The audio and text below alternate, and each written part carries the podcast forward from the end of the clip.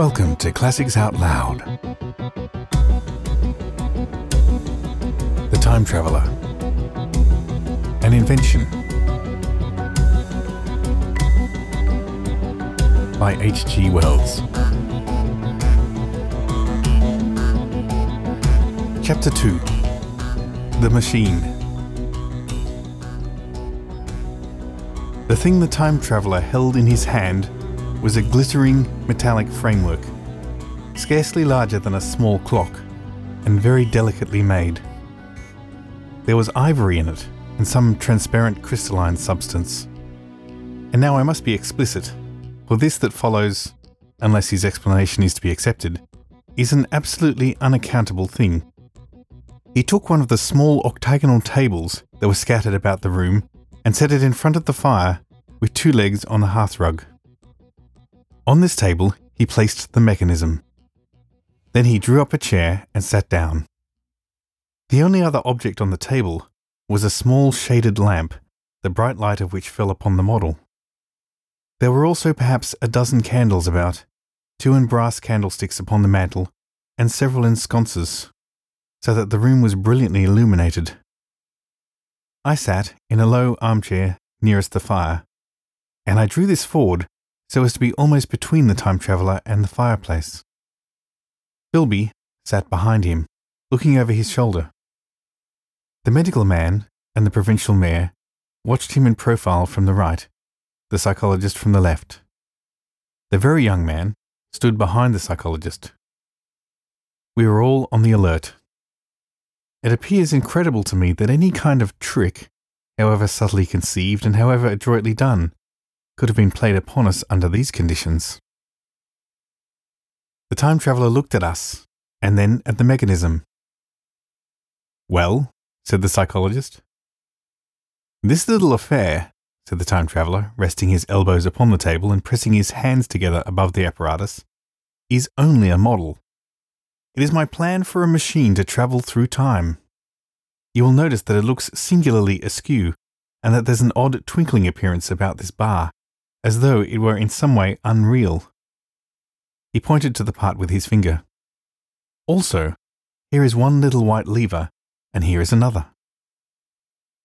The medical man got up out of his chair and peered into the thing. It's beautifully made, he said. It took two years to make, retorted the time traveller.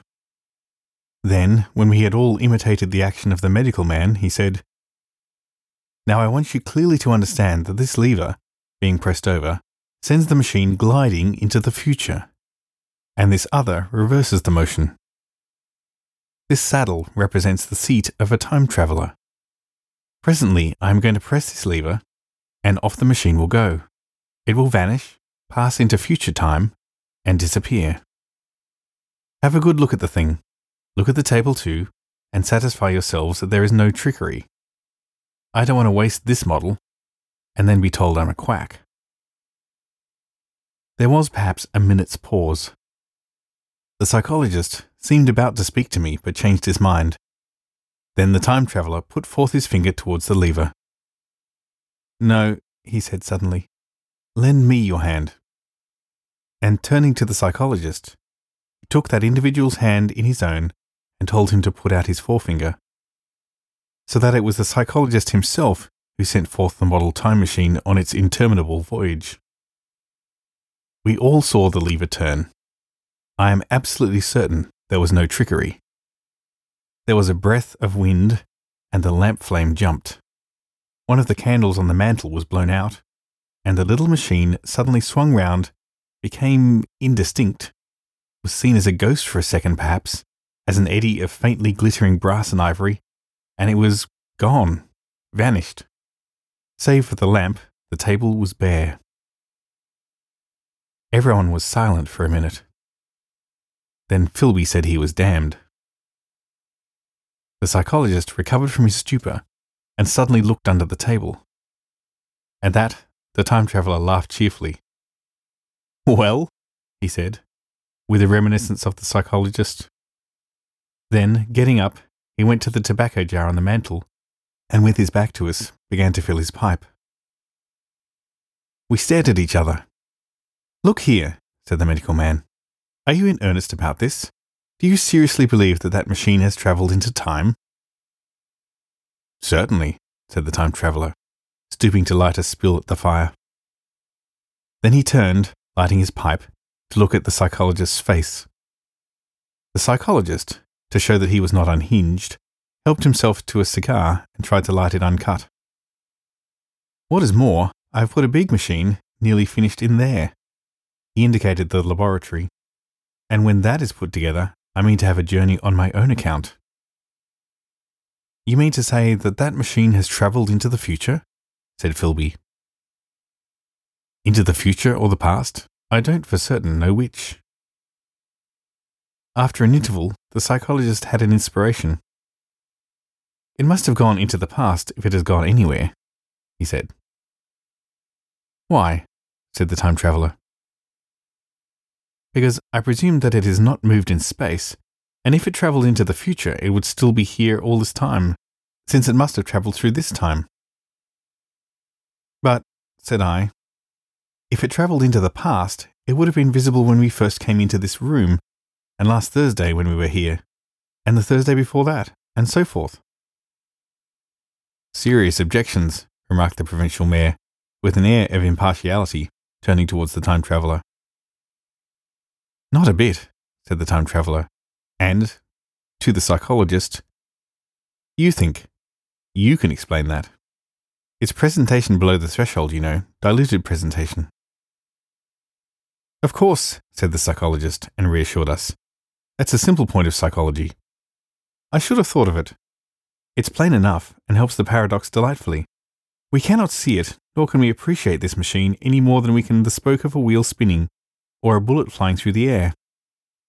If it is travelling through time 50 times or a 100 times faster than we are, if it gets through a minute while we are going through a second, the impression it creates will of course be 150th or 100th of what it would make if it were not travelling in time. That's plain enough. He passed his hand through the space in which the time machine had been. You see, he said, laughing, we sat and stared at the vacant table for a minute or so. Then the time traveller asked us what we thought of it all. It sounds plausible enough tonight, said the medical man. But wait until tomorrow. Wait for the common sense of the morning. Would you like to see the time machine itself? asked the time traveller.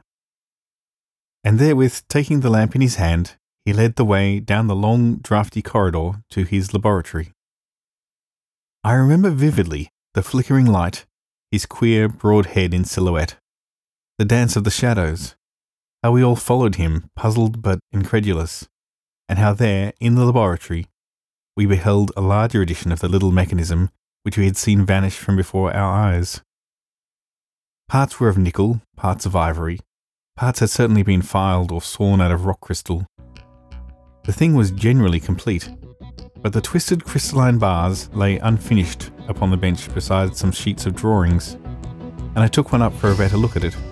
Quartz it seemed to be. Look here, said the medical man. Are you perfectly serious? Or is this a trick, like that ghost you showed us last Christmas? Upon that machine, said the time traveller, holding the lamp aloft, I intend to explore time. I was never more serious in my life none of us quite knew how to take it. I caught Filby's eye over the shoulder of the medical man, and he winked at me solemnly.